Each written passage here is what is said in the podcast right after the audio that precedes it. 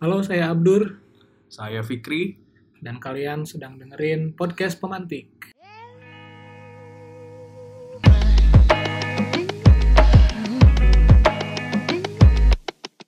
Uh, di podcast ini kita bakal ngomongin gagasan-gagasan yang bakal kita hubungin ke uh, kehidupan sehari-hari dan isu-isu terkini. Ya, kita akan membahas tentang pemikiran-pemikiran yang hopefully bisa sesuai dengan judulnya, bisa memantik pikiran kalian, memantik diskusi di antara kalian, dan sebagainya. Ya, semoga kalian jadi semangat buat baca lebih dalam dan siapa tahu nemu topik yang kalian banget, yang kalian seru. Dan tapi ternyata kalian belum tahu bahwa itu seru. Oke, di episode pertama ini kita mau ngebahas apa nih? Kita bakal bahas moral, moral dilema, moral ambiguity, sama benar salah. Ya, kita bakal bahas itu sih, bakal bahas eh gimana sesuatu tindakan itu bisa disebut bermoral atau tidak. Sebenarnya dasarnya berdasarkan apa sih? Gitu. Oke. Nah, kita mau bahas dari ini deh, dosa paling besar pertama yang dilakukan anak Adam.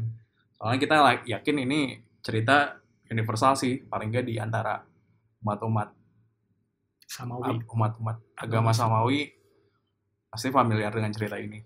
Ya, di mana dosa besar pertama yang dilakukan anak Adam adalah membunuh saudaranya sendiri. Membunuh uh, Kobil bunuh Habil itu pasti di mana pun dianggapnya salah. Itu universal nggak sih, Bi? Bahwa Iya. membunuh itu dianggapnya salah. Dan pandangan bahwa moral itu sifatnya absolut ini sebenarnya kan udah ber- berkembang cukup lama ya. Hmm. dari dari dulu lah sampai sekarang nih dan salah satu yang membahas ini secara dalam tuh eh, ada filsuf namanya Immanuel Kant Hmm. dan menurut dia yang namanya moral itu eh, adalah sesuatu prinsip apa ya prinsip umum yang bisa dirumuskan dan ada rumusnya gitu Oke. dan menurut dia tuh ada ada tiga ada tiga rumus lah dan yang pertama itu eh, bahwa sebuah tindakan itu harus sesuai dengan prinsip yang bisa diterapkan secara umum atau universal. Misalnya eh, tidak boleh berbohong tidak boleh mencuri tidak boleh membunuh. Itu kenapa eh, moralnya seperti itu? Karena itu bisa diterapkan secara umum dan universal dan ketika diterapkan secara universal tidak menyebabkan kontradiksi. Misalnya, kenapa manusia nggak boleh berbohong? Karena ketika eh, manusia melanggar prinsip itu, misalnya manusia itu moral moralnya adalah berbohong, tindakan bermoralnya adalah berbohong. Ketika diterapkan secara universal dan semua orang berbohong, akhirnya terjadi kontradiksi dan kita tidak bisa menemukan fakta gitu termasuk kenapa manusia tidak bisa membunuh karena kalau tindakan yang bermoral itu adalah manusia harus membunuh maka ya udah orang habis saling membunuh nah itu menurut Immanuel Kant. Itu rumus yang pertama dan rumus yang kedua itu adalah eh, sebuah tindakan bisa disebut bermoral adalah ketika tindakan itu eh, menempatkan manusia sebagai tujuan akhir atau apa ya istilahnya men- menghormati menghormati humanity itu sendiri alias tidak menjadikan manusia sebagai sarana atau alat gitu loh. Intinya tujuannya harus menghormati kehidupan manusia lah. Dan rumus yang ketiganya itu adalah bertindak sesuai dengan keinginan sendiri atau nggak ikut-ikutan dan segala macam gitu loh. Cuman yang menjadi perdebatan di filsafat moral ini tuh adalah eh, yang counter dengan Immanuel Kant ini adalah kaum utilitarian atau yang berpendapat bahwa moral itu bisa dipandang sebagai sesuatu yang dilakukan untuk mencapai tujuan yang lebih besar atau greater good atau definisinya itu apa ya kepuasan terbesar atau ke, kesenangan terbesar untuk jumlah Jumlah terba- terbanyak. jumlah terbanyak gitu loh contohnya Thanos lah yang kita udah mulai umum Ya, di minggu depan bakal rilis kita lihat kelanjutannya. Nah, ya kan mumpung lagi hot juga kan kita bahas nih sebenarnya apa yang dilakukan Thanos di film Avengers sebelumnya itu tindakan yang bermoral nggak sih gitu loh. Dia menghapus setengah Setengah um, ya warga di alam semesta. dia untuk tujuan yang lebih besar gitu, untuk greater good. sebenarnya bermoral nggak sih tindakan itu moral atau enggak ya balik lagi kita lihatnya dari pandangan yang kamu bilang tadi sih kalau misalnya lihat dari pandangan yang absolut jelas dia bunuhin banyak orang ya itu salah kan Iya. tapi kalau kita misalnya lihat lagi fungsinya kenapa dia mesti bunuh sebanyak itu kan dia nggak melakukannya untuk uh, personal gain dia melakukannya buat buat apa buat agar uh, survive uh, agar semua beings di alam semesta bisa survive dengan dengan dengan sumber daya yang terbatas Ya, tapi kan dilemanya berarti Thanos itu memandang being yang sekarang ada itu cuma sebagai sarana atau alat kan? ya bisa dibilang kayak gitu. Karena ya mereka dia nggak nilai personal value beings yang ada sebagai satu individu yang hidup. Tapi dia melihat mereka mereka ini sebagai beban daya dukung lingkungan untuk dia untuk alam semesta kan? Nah, itu sih problem Yang dikurangi problem yang sering dikritik dari moral utilitarian ini gitu loh. Hmm. Mereka memang untuk ya mereka dasarnya kuat sih. Kenapa sampai ada pandangan seperti ini? Soalnya kaum utilitarian ini memandang bahwa tujuan semua orang ini kan untuk pleasure gitu.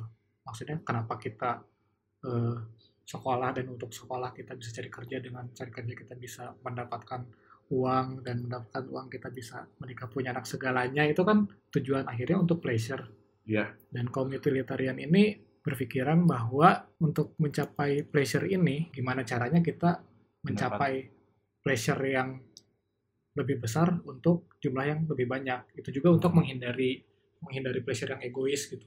Hmm. Untuk menghindari moral egois akhirnya mereka merumuskan bahwa ya for the greater good for, for the greater good mana yang pleasure-nya lebih besar dan mana yang jumlahnya lebih banyak gitu loh. ini ngomong soal greater good ada lagi tau yang ngomonginnya selalu greater good Siapa? Killer Grindelwald Oh, iya benar. dia slogannya literally for the greater good sih Iya. tapi ya mungkin prinsipnya sama lah kayak Thanos dia juga pengen dengan set tahun 20-an 30-an dia pengen mencegah adanya perang dunia lagi kan intinya kayak gitu Iya iya iya iya. Ah, jadi berarti kalau mengikut si prinsip utilitarianism ini yang penting dapat itu kan for the greater good kan. Gimana caranya dapat pleasure paling besar untuk jumlah orang yang paling banyak. Iya. Ah, berarti itu ah, harusnya bisa dikuantifikasi kan? Dan ini sih sebenarnya eh, pembahasan ini tuh udah dibahas jauh dari dulu. Dan ada satu eksperimen yang sangat terkenal namanya trolley problem udah pernah dengar belum? Bilang Oh, belum belum belum Gitu, maaf maaf tadi saya goyang-goyang kepala ya. Nah, jadi trolley problem tuh bunyinya gini. Coba bayangin, misalnya mana lagi berada di sebuah rel kereta api nih. oke Terus, eh mana ngelihat ada satu kereta lewat dan mau menabrak kayaknya di atas relnya atau di mana nih di samping oh, rel. di samping rel Di samping rel, melihat kereta itu mau menabrak lima pekerja yang yang, yang berada di rel, tapi Oke. mereka nggak bisa dengar nggak bisa dengar karena pakai earplug dan lagi fokus kerja dan mereka nggak Oke. tahu ada kereta yang mau menabrak mereka. Nah di depan mana ada tuas yang kalau mana tarik bikin kereta itu belok ke rel kedua. Nah tapi di rel kedua ini ada pekerja lain. Hmm. Cuman bedanya di rel kedua ini pekerjanya cuma satu orang. Jadi di rel kedua ini ada satu orang pekerja, Ya, tapi dia aslinya bukan bukan orang yang dituju bakal ketabrak oleh kereta ini. iya. Oke. Nah, mana bakal narik tuas itu nggak untuk menyelamatkan lima orang yang bakal ketabrak ini? Lima bagi satu. Yang satu ini. Ah, tarik aja sih. Soalnya masih buat nyelamatin lima orang juga sih.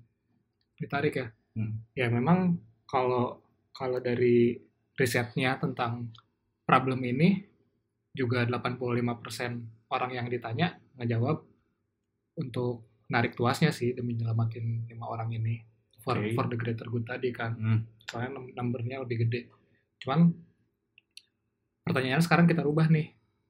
Sekarang keretanya ngelewatin satu terowongan alias bawah jembatan gitu. Dan mana ada di atas jembatan yang di bawahnya dilewatin kereta tersebut. Nah, di atas jembatan itu Mane lagi bersama satu orang besar yang kalau Maneh dorong itu dia jatuh dari jembatan ketabrak kereta dan bisa menghentikan kereta itu. Oke. Maneh mau nggak mendorong orang itu untuk menghentikan kereta tersebut? Personally ya. Iya. Mau atau enggak, mau. Tapi urusan bisa dorongnya atau enggak, saya nggak tahu. Berdasarkan riset juga sebenarnya ketika pertanyaan ini dirubah jadi pertanyaan kedua tadi, orang tuh cenderung untuk menjawab nggak mau. Padahal kan Oke. sebenarnya sama aja kan eksperimennya. Sama-sama mengorbankan satu untuk lima orang. Iya, sama aja kan. Tapi jawaban orang tuh beda gitu. Apa ya? Kalau saya sih ngerasanya ini tuh kayak memberi wajah pada kematian. Jadi jadi ini jadi sesuatu yang personal, bukan. Kalau yang pertama tadi kan ya udah cuma narik switch doang. Kalau misalnya cuma gitu doang ya udah memberi kematian tuh kayak mudah, suatu hal yang mudah.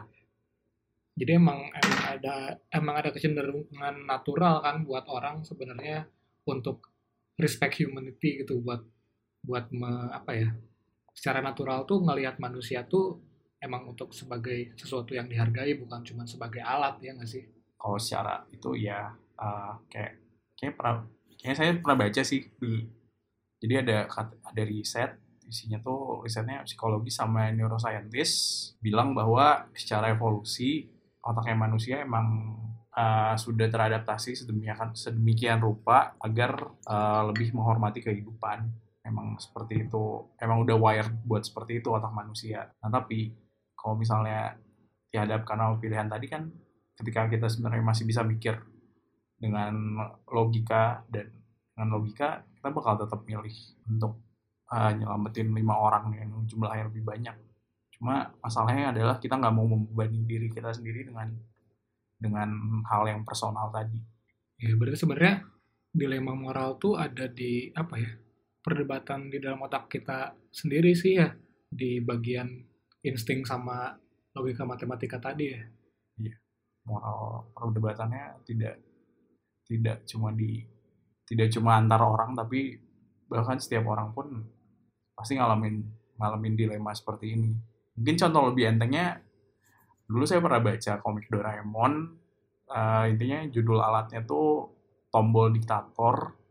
Nobitanya dapat tombol diktator di mana dia bisa ngilangin orang yang dia kesal dengan tombol itu puff langsung hilang nggak ada konsekuensi apa apa itu ujung-ujungnya kan semua temannya hilang karena Nobitanya kesel sama mereka. Semudah itu untuk menghilangkan orang dengan tombol. Coba kalau misalnya diganti pakai pistol atau pakai pisau mungkin ya orang bakal hesitate gitu buat ngilangin nyawa orang. Ya sih? Iya. Aing kaget sih Doraemon bisa sedang itu sebenarnya. ya gitulah.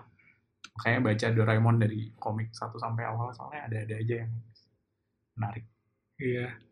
Jadi kan masalahnya di situ sih, apakah si moral ini ada hal yang mutlak yang mendasari suatu tindakan disebut bermoral atau enggak, Hmm, atau memang sifatnya sesuai tujuan aja moral tuh. Kita nggak tahu kan sebenarnya. kita nggak tahu sih mana yang benar mana yang salah Iya. Tapi sebenarnya buat apa juga sih ngebahas kayak gini ya nggak sih? ya kalau ya kalau kita lihat pintas sih emang kayak ini kayak cuma thought thought eksperimen doang kan tapi ada nggak sih uh, hubungannya ke dunia nyata bi Nggak tahu. Mungkin kayak apa ya? Driverless car gitu gimana?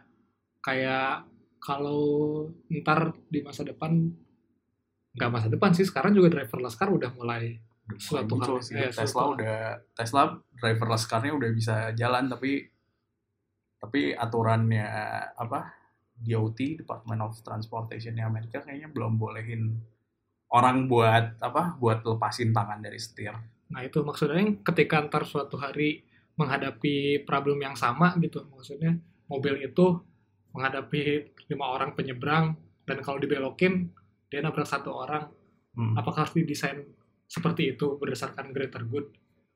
Apakah memang manusia hanya bisa, apakah boleh gitu manusia dipandang sebagai cuma sekedar alat untuk mencapai tujuan kayak gitu atau gimana sih? Gimana ya? Ini bakal berat di desainer mobilnya sih, Iya. desainer sistem itunya sih, programmer programmernya. Apakah dia eh mungkin kalau di atas kertas teorinya ya paling gampang adalah greater good itu kan nyelamatin buat nyelamatin lebih banyak kamu ngorbanin satu tapi ya balik lagi itu tadi apakah semudah itu programmernya buat bikin programming seperti itu soalnya pasti bakal berat banget buat tahu kamu akan jadi eh, kamu akan apa burden kematian sekian sekian puluh orang sekian ratus orang di jalanan itu ada di pundak kamu itu mungkin akan sangat berat sih Iya, yang menarik juga yang tentang trolley problem tadi. Ah. itu kan di pertanyaan pertama 85% orang ini kan bilangnya bakal narik tuas. Ah. Itu karena sifatnya emang cuman thought eksperimen kan. Ah, Nah, ya cuma ya, ya. ya aing pernah nonton nih eh apa series YouTube itu namanya judulnya Minefield. Nah, dia bikin eksperimen eh, tentang trolley problem tadi Hmm. Cuman dia bikin setupnya itu seolah-olah itu adalah problem nyata. Jadi si apa ya si orang yang ditelitinya dihadapkan pada suatu layar di mana di, Oke. di layar itu ditampilkan ditampilkan skenario tadi bahwa kereta mau nabrak lima orang tadi Ah. dan mereka berpikir bahwa itu tuh adalah hal nyata yang sedang terjadi sekarang gitu di dalam di depan layar itu. jadi jadi si subjeknya dikondisikan bahwa eksperimennya ini benar-benar nyata Iya iya. padahal nggak nggak ada yang itu Nah, padahal padahal itu ya itu di setting lah maksudnya Ah. yang yang di layarnya. Cuman yang menarik adalah eh, sebagian besar yang di sebagian besar subjek yang diteliti di situ Hmm. itu mereka nggak ada yang berani narik tuas. Jadi mereka malah bingung aja gitu yang yang Ah, bergerak oke. yang, yang bergerak duluan insting mereka tentang yang yang mereka lihat itu adalah manusia sungguhan gitu yang harus dihormati kehidupannya dan walaupun ada ada bagian logika yang bikin mereka pikir bahwa ini kalau ditarik bisa nih cuman cuman ngebunuh satu orang tapi tetap aja gitu insting manusia itu punya punya penghormatan yang yang yang begitu besar buat manusia sih. Dan di eksperimen itu tonton deh itu menarik banget. Di eksperimen itu sebagian besar orang cuman bisa panik dan bingung dan diem aja gitu. Kayak yang ini saya pernah lihat juga sih ada kayak ada satu atau dua orang dua dua ya yang yang bisa nge-switch iya iya iya. dianya jadi benar yang satu yang satu dan yang satunya itu dia langsung mental breakdown karena iya pasti karena pasti. dia karena dia merasa dia beban hilangnya nyawa satu orang itu ada di dia sih Iya, itu loh maksudnya memang secara natural tuh ada sih sebenarnya eh, yang ditanam di otak manusia itu bahwa apa ya kita tuh punya punya moral natural lah gitu. Tapi di sisi lain ada matematika juga gitu. Gitu sih yang jadi problem dan apa ya kalau mau disambungin ke kehidupan sehari-hari selain yang driverless car tadi misalnya kasusnya kayak penggusuran gitu, penggusuran lahan atau tanah adat gitu untuk dibangun jalan atau infrastruktur lainnya seperti bandara segala macam. Eh, dilemanya ada di situ kan gitu. Apakah apakah boleh gitu? Itu kan untuk kemajuan bangsa dan negara gitu. Eh, apa ya membangun infrastruktur seperti itu. Tapi kita nggak bisa apa ya? nggak bisa memungkiri ada kehidupan yang kita ganggu di situ gitu.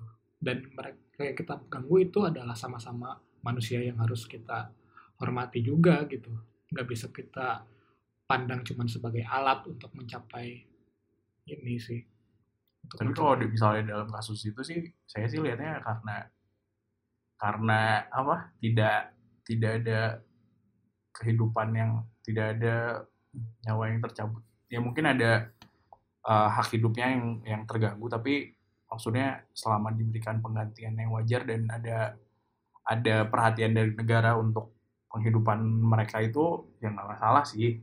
Hmm, Ah, karena ya itu tadi nggak ada hak hidup yang yang di apa yang diganggu. Kecuali hak untuk tinggal di suatu tempat tertentunya mungkin. Tapi kategorinya masuknya bermoral atau enggak tuh?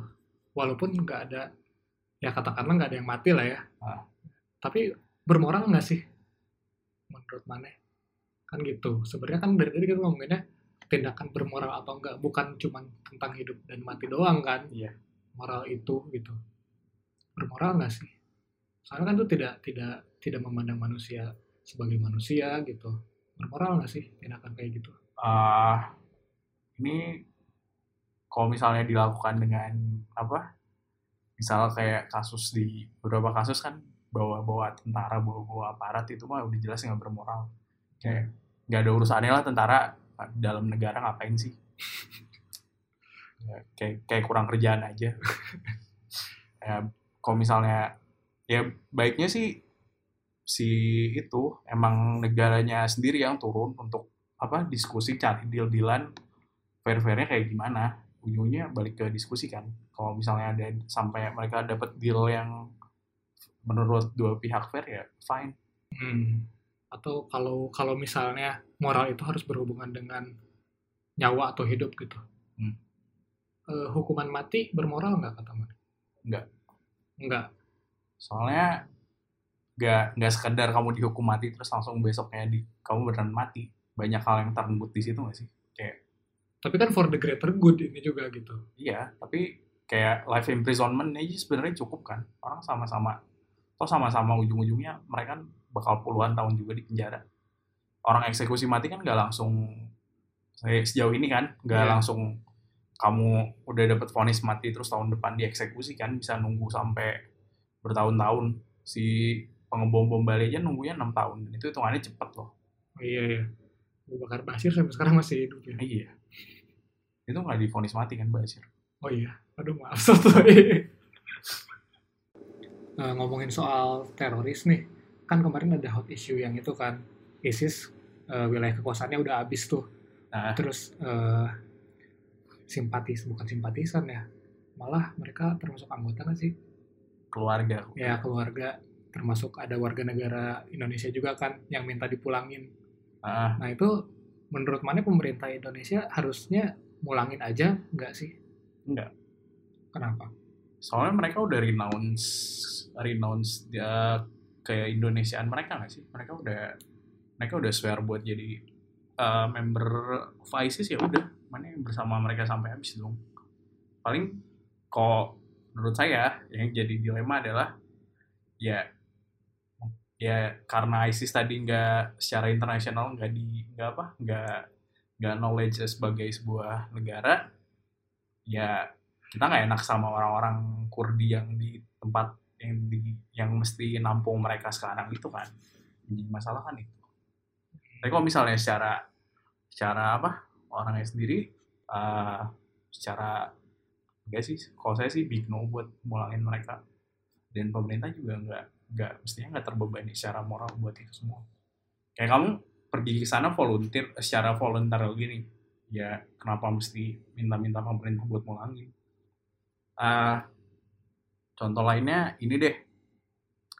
Ah, kan ini bukan cuma Indonesia doang. Kemarin yang kayaknya yang dapat international yang paling dapat gaung internasional paling gede itu eh, ada tentang Shamima Begum apa tuh itu dia orang Inggris. Ah. dia waktu pertama pergi ke ke daerah Levantnya itu dia masih 15 tahun. Dia masih underage terus sekarang dia kayak punya empat anak gitu. Hmm. dan ya udah nggak ada yang mau ngakuin itu. Nggak ada yang mau ngakuin anak-anaknya punya nationality mana. Orang Ing- Inggris kan nolak keras buat mereka pulang. Dan tapi Inggrisnya pun di- jadinya dikecam sama internationally karena risking si anak-anak ini hidup mati. Tapi kan ya anak-anak ini juga lahirnya di mana? Belum tentu mereka punya. Itu. Nah, si Shamima ini orang turunan Bangladesh. Hmm. Bangladeshnya juga ada yang bilang Bangladesh mesti itu tapi Bangladesh ya si anaknya aja ini bukan orang Bangladesh kok orang Inggris yang orang turunan Bangladesh yang lahir di Inggris. Jadi Bangladesh juga lempar tanggung jawabnya ke itu jadi hidup matinya mereka luntang lantung sih di sana. Kalau dilihatnya secara person sih sebenarnya kasihan ya. Iya. Tapi kayak underage terus. Ya anak-anaknya kan terlepas dari mereka udah diindoktrinasi apa pun sama orang tuanya tapi kan ya si anak-anak ini mungkin yang masih kecil nggak tahu apa-apa. Tapi mayoritas internasional pandangannya gimana tuh sama dia? Ya mayoritas tetap itu kok ya tetap nolak Oh, former gitu. fighters buat pulang kan. Oh iya iya. Ya dan kamu nggak bisa nggak bisa ngeles kamu itu kamu apa kamu korban atau apa orang kamu memang memang pergi ke sana juga volunteer ya masalah hidup matinya sekarang tentang lantung ya itu tanggung jawab sendiri nggak sih Ini ngomong ngomongin hidup mati ada sih Bi, yang dilematis banget Apa? Eh, Joseph Mengele Siapa tuh? jag itu dokternya Nazi Oh gimana itu ceritanya?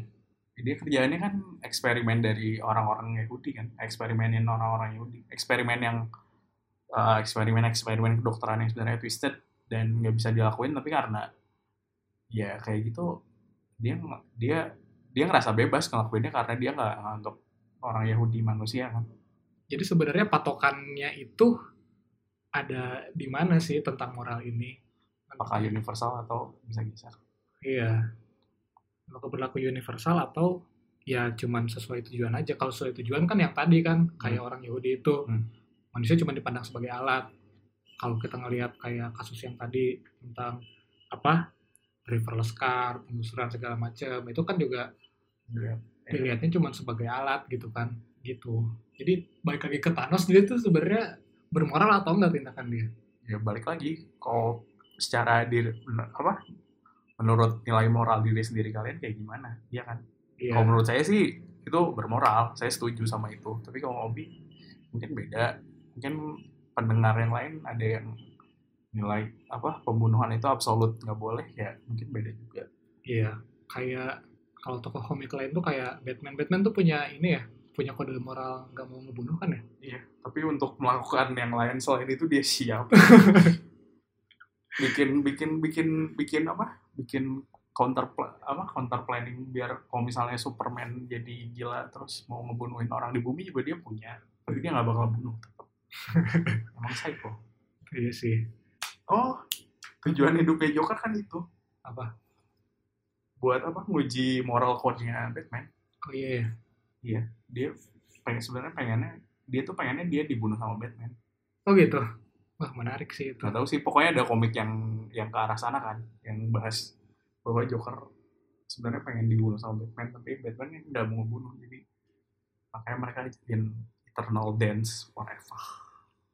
Menarik, menarik. eh bahas apa lagi ya? Tentang yang tadi apa moral etik sebenarnya ada lagi sih contoh kasus kalau kalian mau baca-baca coba cari Tuskegee Syphilis Studies Apa itu tuh? Itu tuh aduh lupa tahunnya berapa soalnya ini impromptu banget. Eh kayak tahun 30-an apa 40-an pokoknya zaman-zaman masih segregasi parah lah di Amerika. Itu tentang sekumpulan orang kulit hitam yang sakit sifilis. Nah, ini sama pemerintahnya di itu dia mereka jadi korb jadi itu jadi subjek eksperimen tapi tanpa konsen. Jadi sebagian dikasih obat sifilis beneran, sebagiannya dikasih itu pil apa? Eh, cuma dikasih pil gula doang. Jadi Oh, buat ngetes. Jadi buat ngetes eh, dia pokoknya pemerintahnya Amerika pengen ngetes pengen eksperimen tentang sifilisnya aja saat itu. Dan ya kalau sekarang sih itu bakal jadi kontroversi gede banget tapi karena ya tahun segitu Amerika juga masih segregated dan lain-lain ya. Ya baca-baca aja lah. Itu menarik kok. Lagi ah udah kan tentang oh tentang itu udah kan tentang brainnya ya emang secara evolusi manusia didesain seperti itu sih Bi. katanya.